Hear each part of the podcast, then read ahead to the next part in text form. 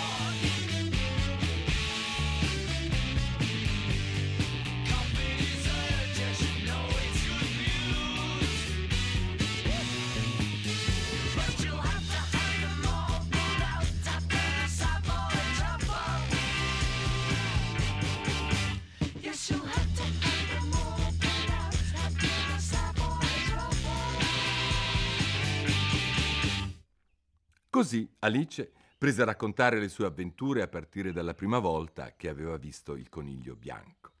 Da principio la cosa la inquietava un po'. I due animali le stavano così a ridosso, uno per parte, e tenevano gli occhi e le bocche così spalancati. ma più andava avanti, più prendeva coraggio. I suoi ascoltatori se ne rimasero buoni finché non arrivò al punto in cui recitava al bruco Caro vecchio buon papà, con tutte le parole cambiate. A quel punto la tartaruga d'Egitto tirò un profondo sospiro e disse Molto strano. Più strano di così si muore, disse il grifone.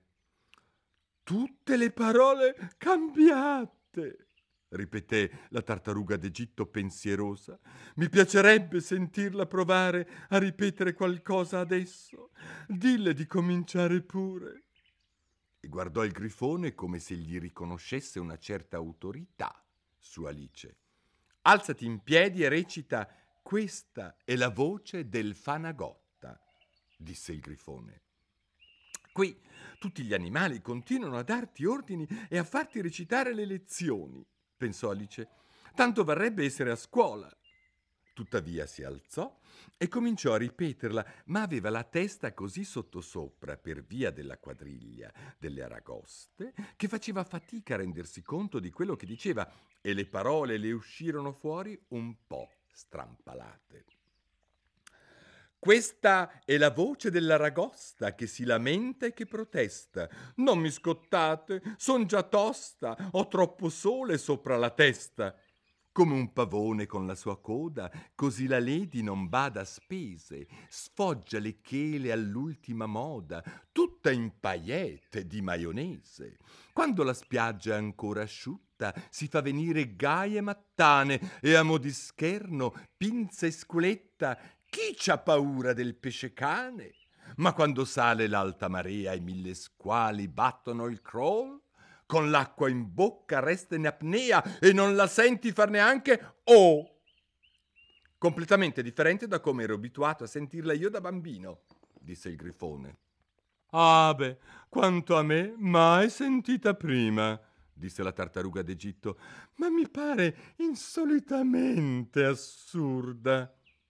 Alice non disse niente. Si mise a sedere nascondendosi la faccia fra le mani, chiedendosi se qualcosa avrebbe mai ripreso a girare per il suo verso di sempre. Non mi spiacerebbe se me la spiegassi, disse la tartaruga d'Egitto. Non è in grado di spiegartela, si affrettò a dire il grifone. Va avanti con la prossima strofa. Ma questa faccenda delle paillette di maionese, insisteva la tartaruga d'Egitto almeno sapere chi era il suo stilista.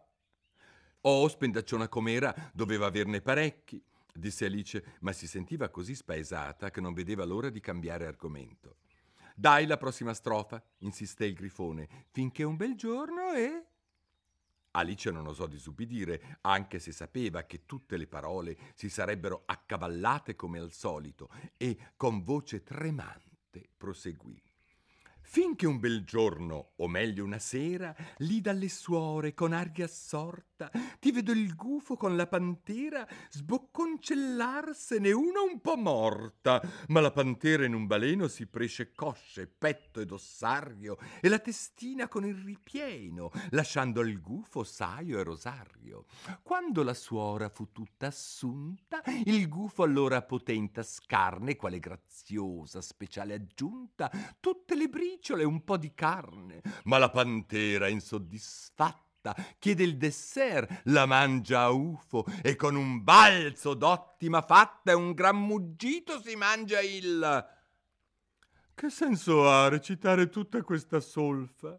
la interruppe la tartaruga d'Egitto. Se poi non ce la spieghi, è di gran lunga la poesia più macellaia che abbia mai sentita. Sì, anch'io credo che faresti meglio a troncarla lì, disse il grifone ad Alice, che fu ben contenta di ubbidire.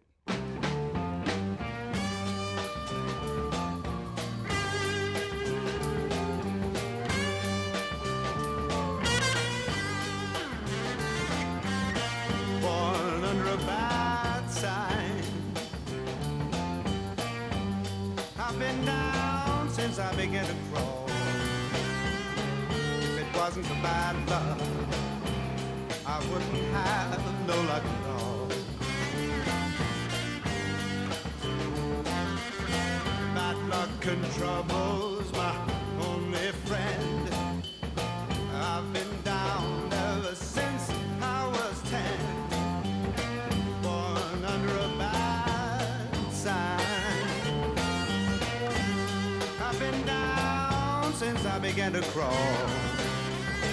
If it wasn't for bad luck, I wouldn't have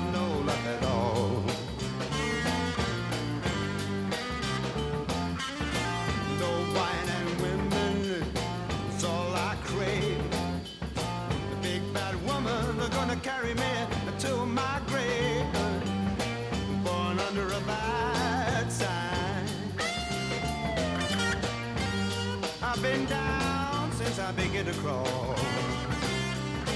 If it wasn't for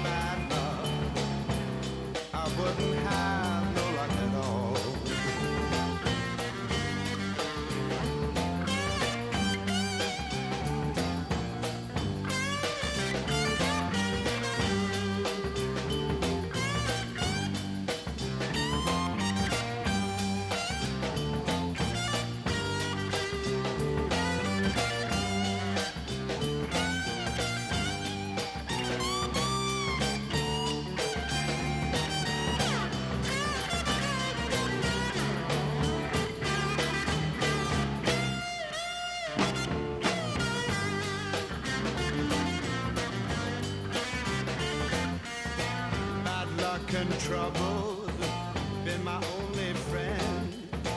I've been down ever since I was ten.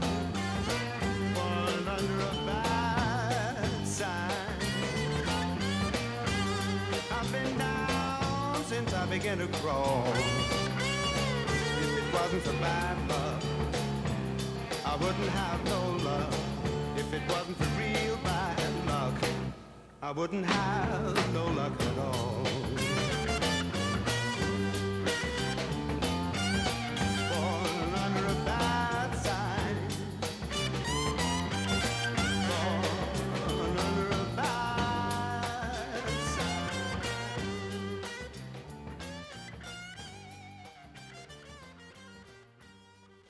Vogliamo provare un'altra figura della quadriglia delle Aragoste?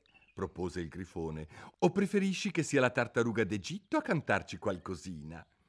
Oh sì, una canzone per favore, se alla tartaruga d'Egitto non dispiace. Fece eco Alice con tale fretta che per poco il grifone non si offese. Mm, tutti i gusti son gusti. Cantale il brodo delle star. Falla contenta, vecchia mummia. La tartaruga d'Egitto tirò un sospiro infinito e con voce rotta qui e là dai singhiozzi prese a cantare. Oh, brodo di staro, doppio sapore, del brodo di carne tu sei il successore, dalla fondina d'oro zecchino sale un sapore distrutto equino, brado, bel brado, che bel brado, brado, bel brado, come godo, brado, brado, bel brado, ti lado, bel brado, ti lado, brado di sera, bel sonno si spera, chi se ne frega di arrosti e lessi, noi solo brado, mica siam fessi, chi non darebbe un occhio per l'odorino, che sale su dal bel brado, brado, bel brado, è bello todo, il brodo bello delle um star. Tacabanda! gridò il grifone e la tartaruga d'Egitto non aveva ancora cominciato a ripetere il ritornello che in lontananza si udì un urlo. Comincia il processo! Seguimi! gridò il grifone e, presa per mano Alice, la trascinò via senza attendere la fine della canzone. Di che processo si tratta? chiese Alice ansante per la corsa. Seguimi, disse il grifone per tutta risposta, accelerando ulteriormente l'andatura, mentre sempre più deboli, portate dalla brezza che spirava alle loro spalle, si dileguavano le note malinconiche della tartaruga d'Egitto. Oh, brado crepuscolare! Brado bellissimo da sorbettare.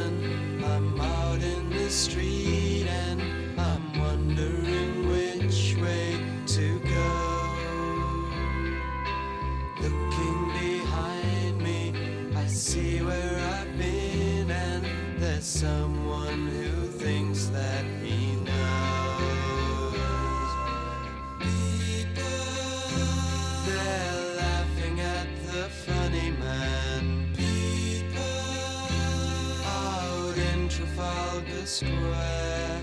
People go climbing up the mountainside. People, And just because it's there. Oh,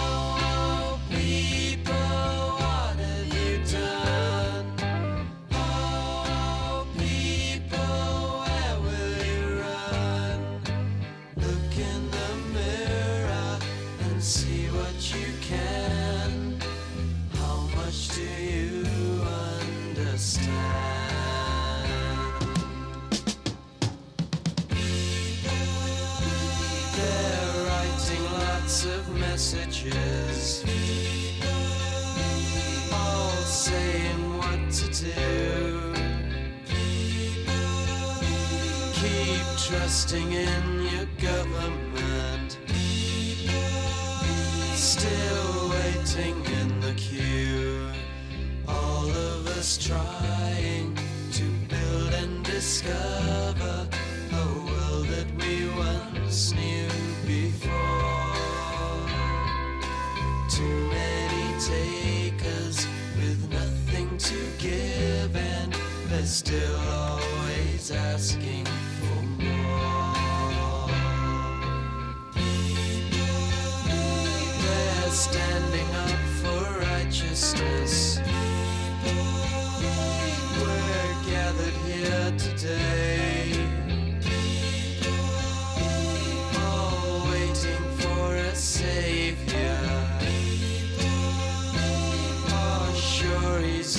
this world.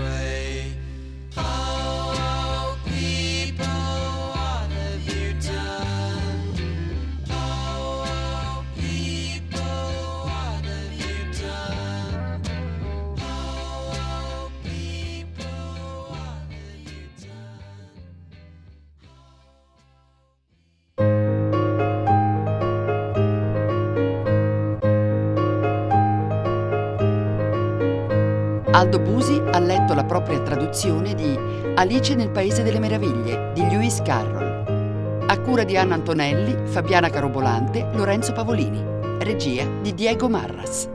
Per scaricare e riascoltare il programma radio3.rai.it.